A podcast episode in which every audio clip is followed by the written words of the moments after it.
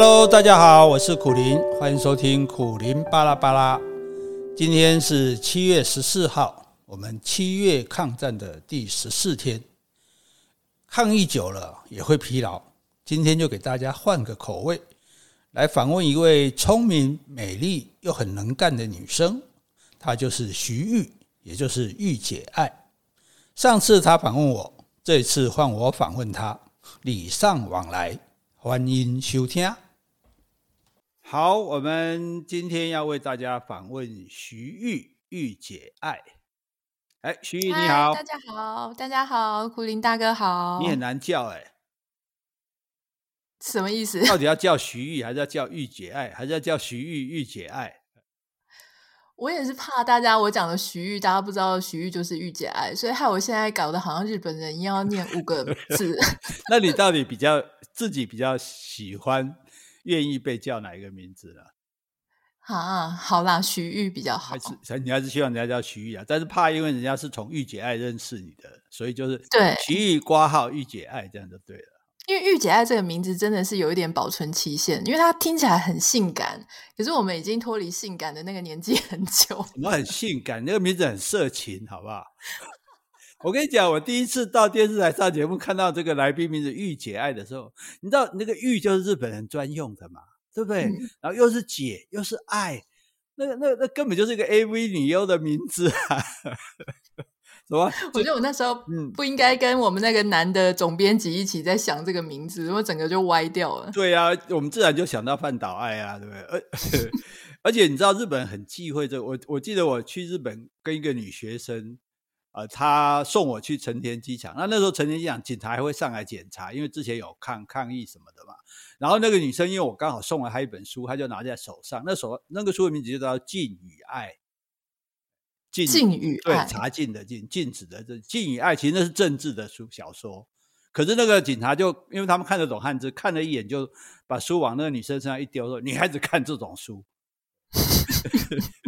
所以你知道，所以我那时候看到“御姐爱”这个名字的时候，我说：“哇，有个 AV 女优会来上我们的节目耶！”耶，不 好意思让你失望了。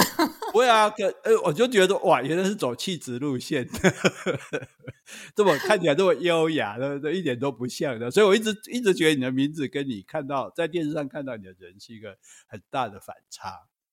对啊，所以好，反正过去的玉姐爱，今日的徐玉嘛，哈，诶，啊，徐玉是你的本名。说真的也不是、欸，也不是，也是笔名。那你跟河南有关系吗？没有。跟上海有关系吗？没有，我只是特别喜欢这个字。笔画很多，你这个人真是的。对，可是你不觉得有一个大象的象在旁边，感觉好像很稳重？这、哦、如果以测字来讲，就是你其实是缺乏安全感的。啊，这个以后我们再聚会再讲。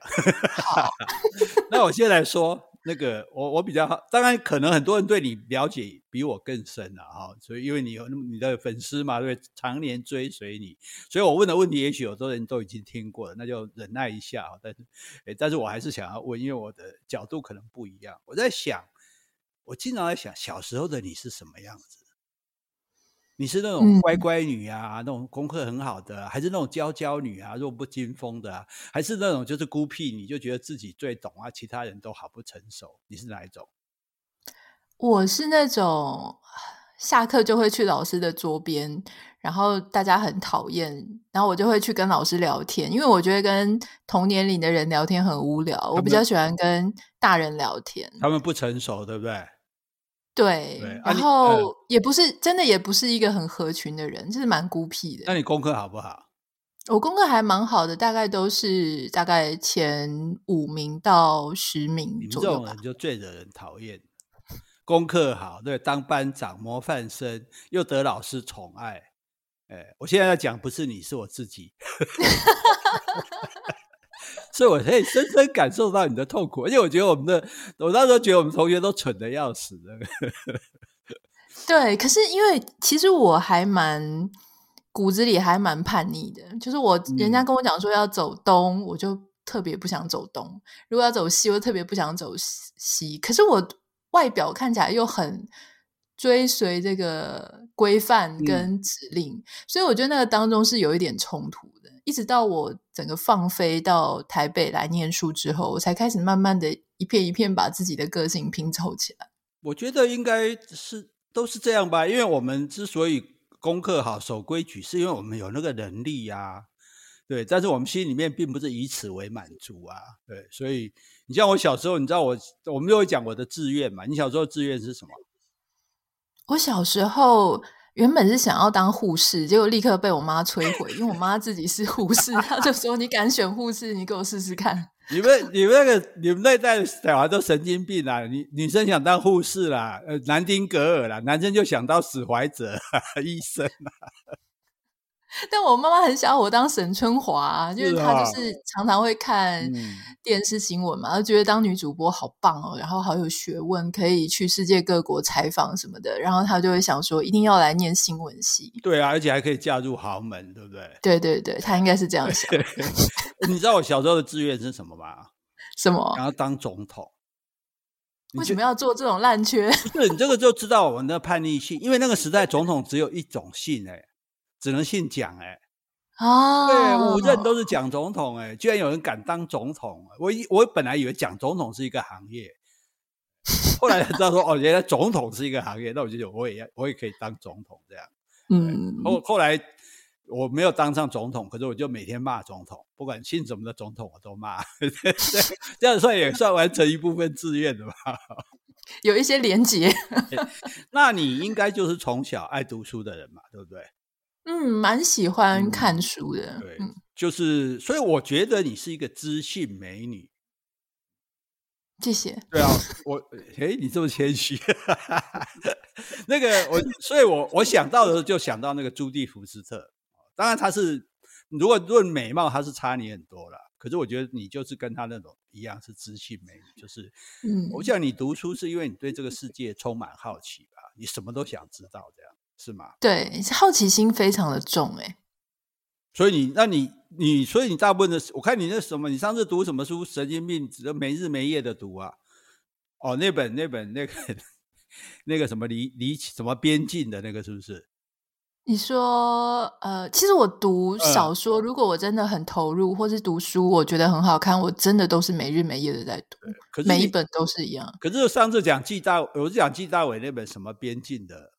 哎，你说的是伊格言的那个？啊，伊格言，伊格言，对，我觉得你对对对，零零度分离，零度分离。我觉得你不是在，你不是因为它是小说在读它。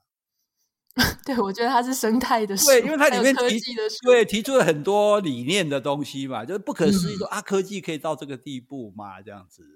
哎，因为我对我，我觉得你是对知识知识，应该你说你知性大于感性，这样说你可以接受。我觉得可以啊，因为其实你看我自己挑选的对象，嗯、或者我后来自己在学线上的课程，我之前还去学写程式，诶去学写 Python，然后那个是那个时候我记得好像谁啊，淡如姐吧，知道的时候她就说：“你疯了吗？你是不是因为太爱你先生了，你才去学写程式？”我说：“不是，我是觉得现在大家都在流行说不学不行，我就很想知道说到底是有多难学，它里面到底是什么。”然后我大概。会被吸引的那种，就是会吸引我的对象，男生大概都是理工科的哦。所以这个我们晚一点再讲哈，因为这是这个高潮哈。那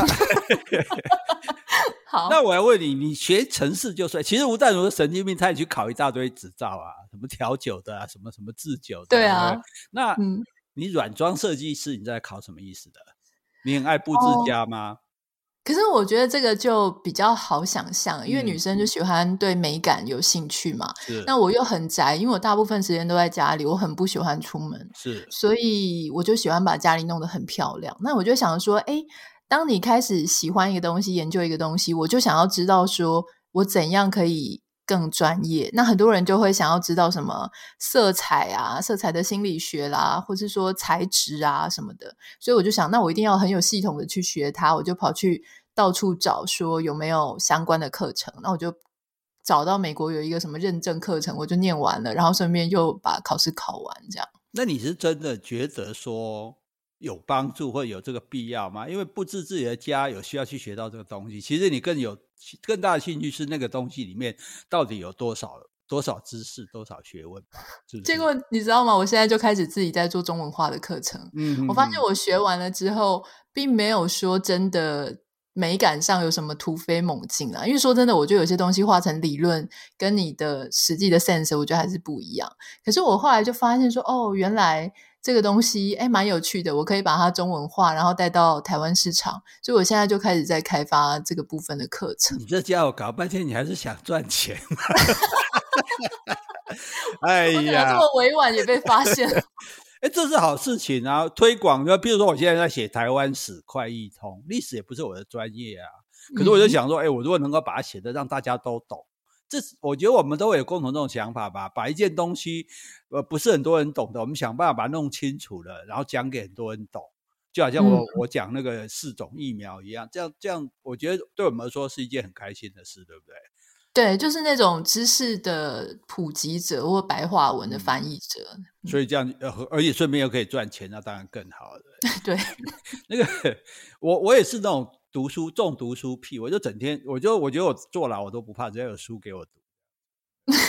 那，那你真的可以当总统？对对，说得好哈，总统啊，这总统的下一个行业就坐牢，职涯规划就是总统，然后接下来就坐牢。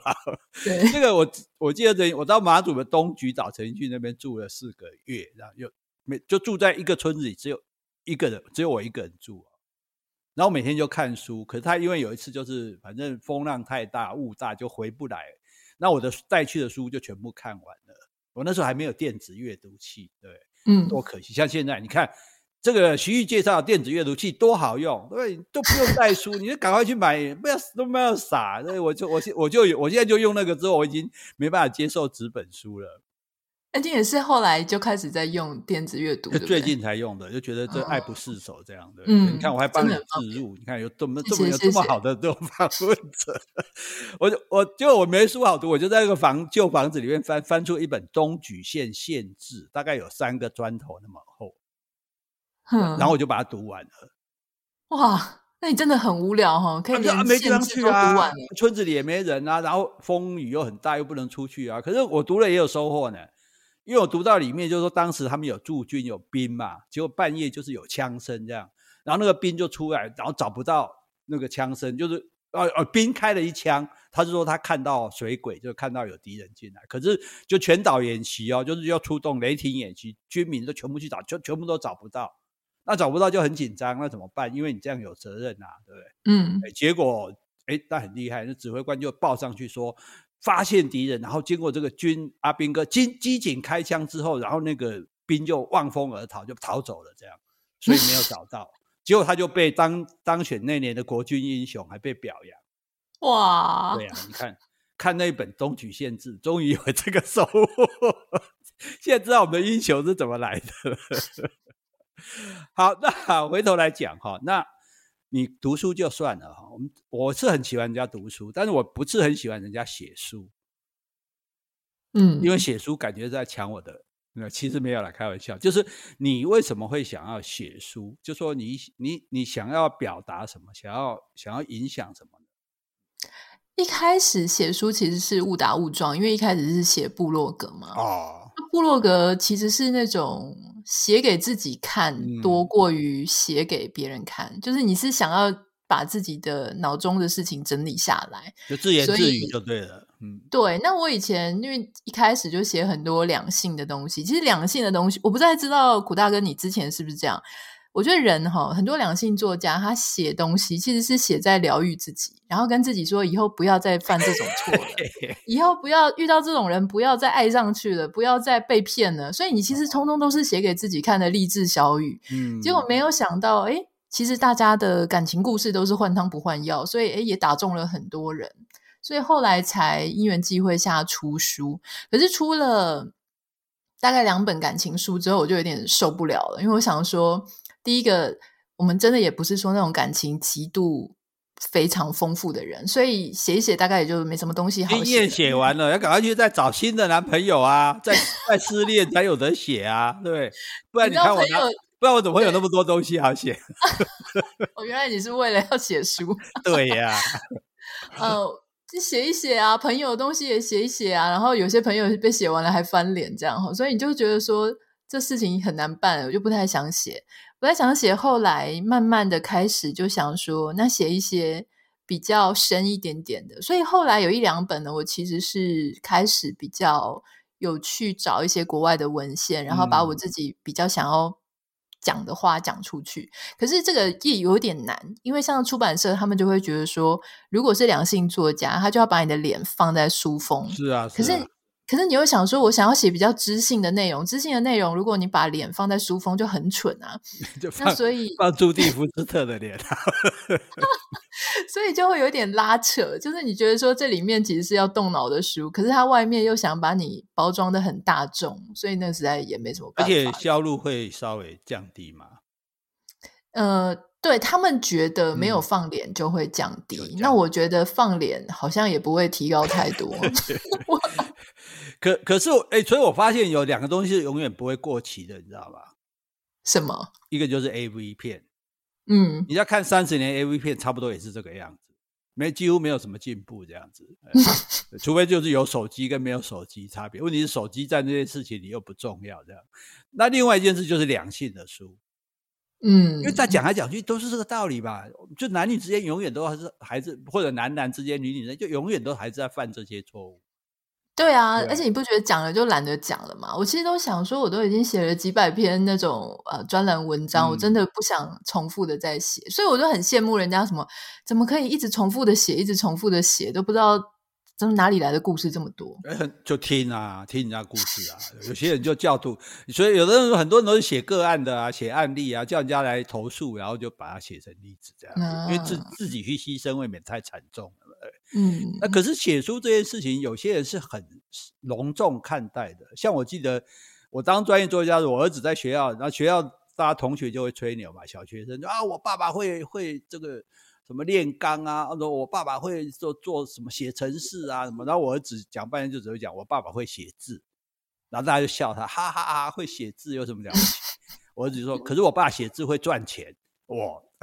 就记下来，这就很厉害了。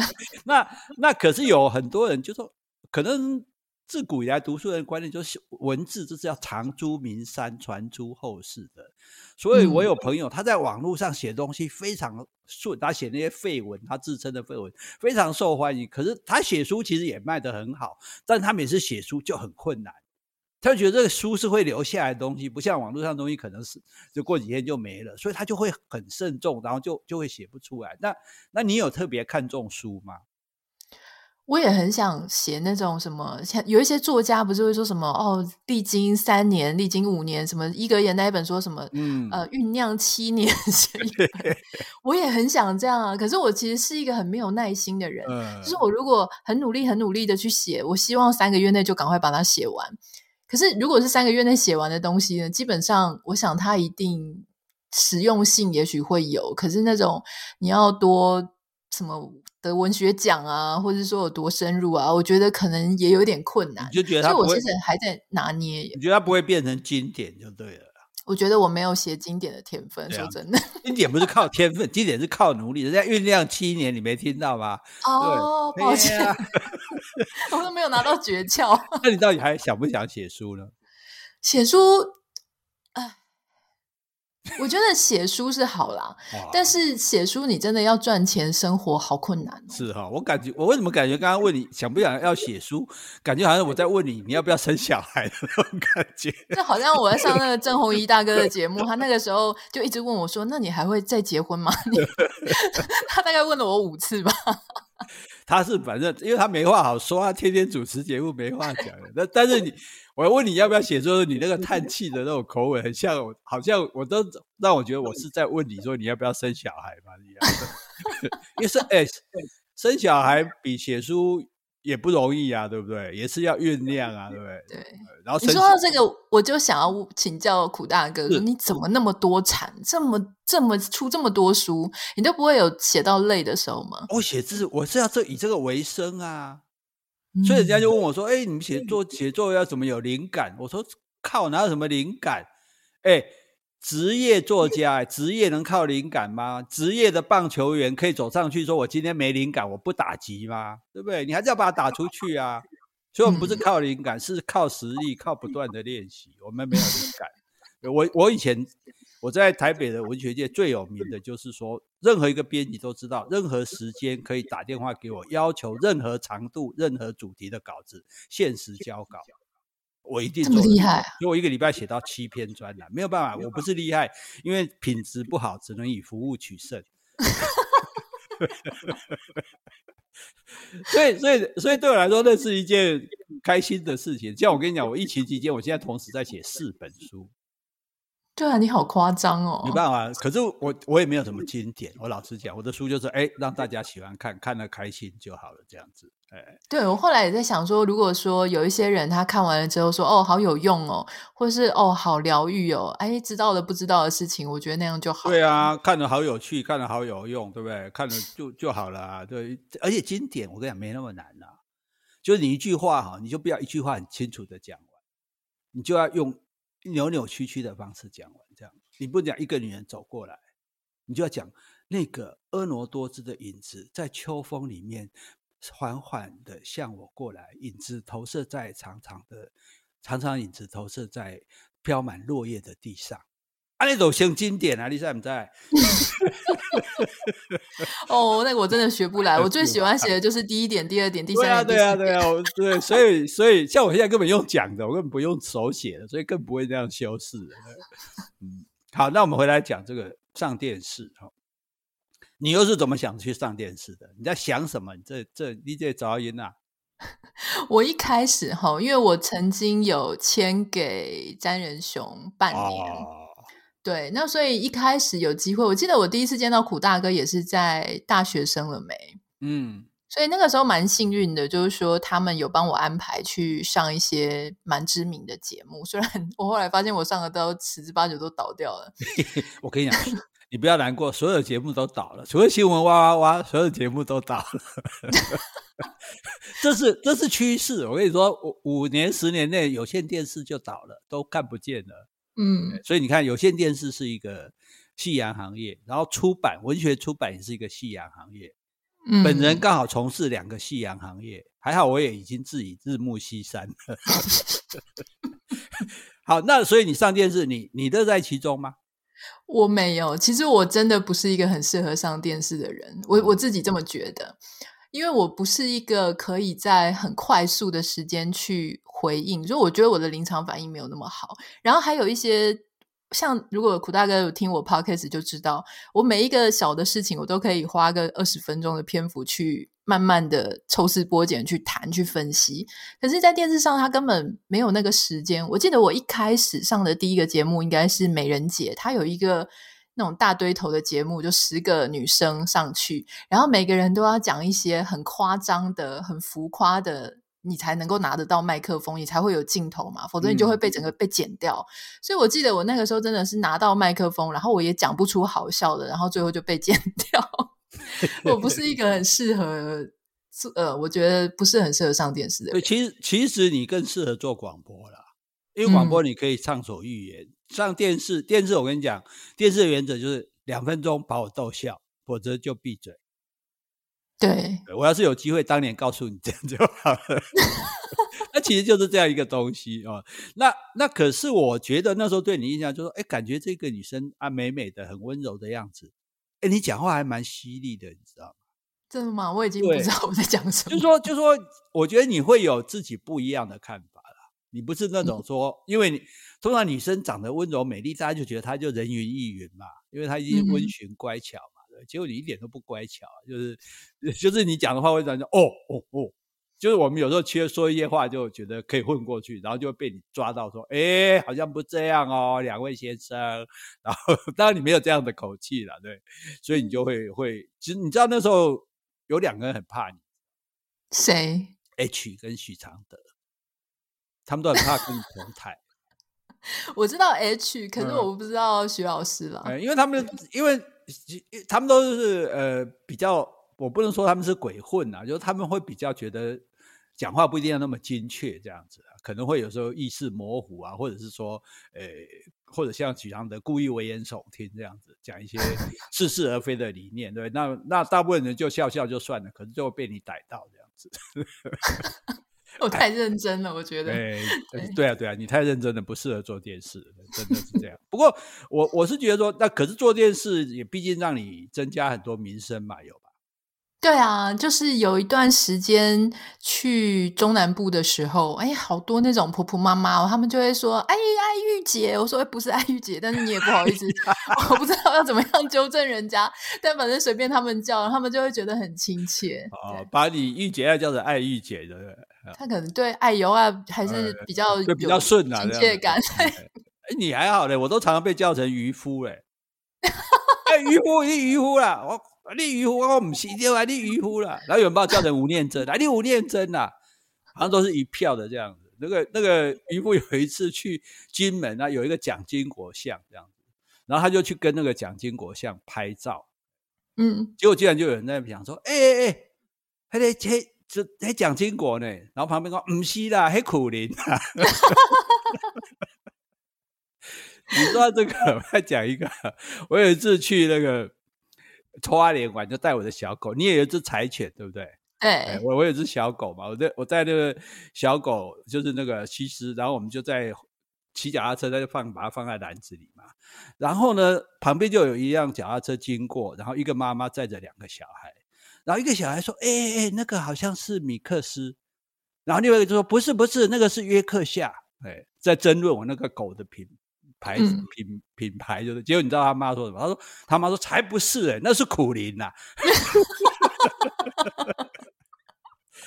这个好笑。所以所以所以，我觉得这但但是我现在比较好奇，就是说你写书也有名，呃，上电视也有名，然后你做网络也有名，你这三个的先后是怎么来的？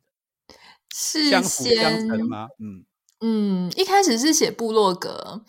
然后在网络上，其实一开始也没有没有什么人在看我的文章，诶，所以那个时候如果一篇有什么一百多、两百多，我就好兴奋了。可是后来是其中有一篇文章嘛，就写在我当时感情触礁之后，然后签完文件之后的第二天，我写了一篇文章。那那一篇文章在一个月有五六十万的点击，所以开始有很多出版社。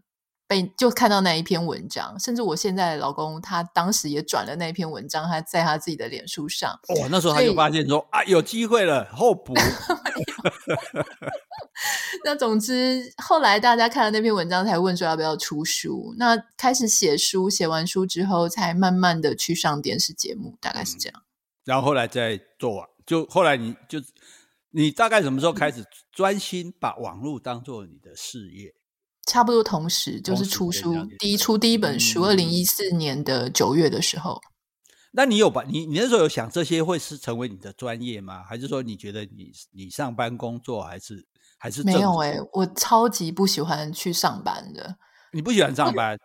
嗯，因为我就一直觉得自己不太适合那种跟大家做团体活动啊，因为你不觉得在办公室就是你一定要跟大家一样，然后你尽量不要跟大家不一样，然后上班时间是人最多的时候出去，人最多的时候回来，周末又是人最多的时候出去，那个集体生活让我觉得很窒息，所以我那个时候，嗯，对，所以我那时候其实是为了不要回去上班，所以很努力的在网络上经营自己。你们这种就孤僻鬼啦，对不对？都不喜欢跟人家聊，人家对不对？人家要聊追剧、韩剧，你也不跟人家聊，对不对？时尚你也不跟人家聊，吃饭也不肯跟人家同桌。你甚至你进到一个餐厅，看到那有有一桌有你们同事，你还就故意到别家去吃，对不对？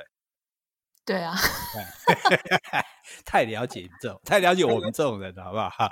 那可是我还是有看到你去出差，哎，到国外去出差，跑来跑去，那就以我想像你那种穿着套装，对，踏着那种粗跟的高跟鞋，然后哇，然后到到国外去跟客户周旋，那是女强人的形象，我没有办法想象你变成一个女强人。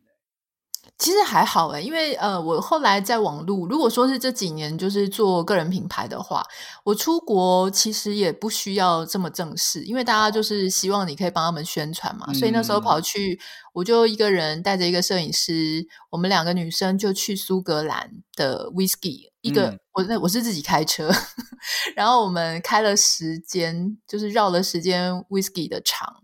然后在在苏格兰，然后后来还有一次是去纽西兰，是纽西兰的那个航空，嗯，所以我去纽西兰也是去了二十天左右。嗯，那、嗯啊、你去苏格兰去那个岛吗？那个什么艾雷岛？艾雷岛，对、嗯，就是吃起来喝起来像消毒水的那个，那个、对、欸，可是很好喝哎。真的、欸，对啊，它其实你如果喜欢它的话、嗯，你就会后来发现那些甜甜的有没有有够味、嗯。有没有人送你？你还没喝的？呃，没有。哎，真是的，这个想到点好处都没有，这算是。可是我的意思说，像所以你去出差，你你你应该也不会是那种咄咄逼人那种样子的吧？我一直都不是这样的个性，你、就是、你就是那种。可是你是一个你是一个温柔的坚持者，对不对？你也不会轻易的。其实我表情常常看起来很严肃、嗯，所以大家也好像也不太会随便开我玩笑吧？真的哈、哦嗯，那那你这样子，譬如说你出去哦，不过你们有人一起出去，如果是单累是一定会累啊，但不会害怕了哈、哦。不会不会、嗯、不会，你有伴嘛？你没有一个人单独出差吧？我是有一次在就是在苏格兰的时候啊，嗯、他呃，我刚好差不多下午两点的时候被困在雪山里面。是，就是那个时候正在下雪，嗯、结果我的车胎爆胎了。哦，然后在一个荒山野岭，完全你就不知道你自己在哪里的地方，然后下雪，然后没有别人吗？你的助理什么都不在？有，那那是一个很年轻的女生嘛，哦、她是我的摄影师，然后她英文也不是也不通那，那你还要保护她？对呀、啊，然后我因为苏格兰那边口音也很重，是。那你想，你在一个没有网络、没有 GPS，然后你也不知道自己在哪里的地方，然后开始有大雪。嗯降下来，其实很恐怖哎、欸，真的啊。嗯，我后来是就是去招人，就是路过的车就把它拦下来。哦、对，有有把裙子拉高这样吗？没有，不然怎么招人啊？还好，我觉得他们人都很好的。呃，那你没有把这悲惨事情写下来？你知道读者最爱看的就是你的悲惨啊。有啊，我有写。你失恋很悲惨，人家就就爱看；然后你这个迷路很悲惨，人家就爱看。谁喜欢看你开心的事啊？嗯对不对？对啊，但是我后来我觉得悲惨的事情很容易就忘记了耶。对我来说，悲惨是只要你没死哦，你回来想起来都觉得这个回味无穷这样子。对啊，对啊，因为其实你最后也都只记得这一些很夸张、嗯、很荒谬的事情。没错，这那这个也要问小声一点。有艳遇吗？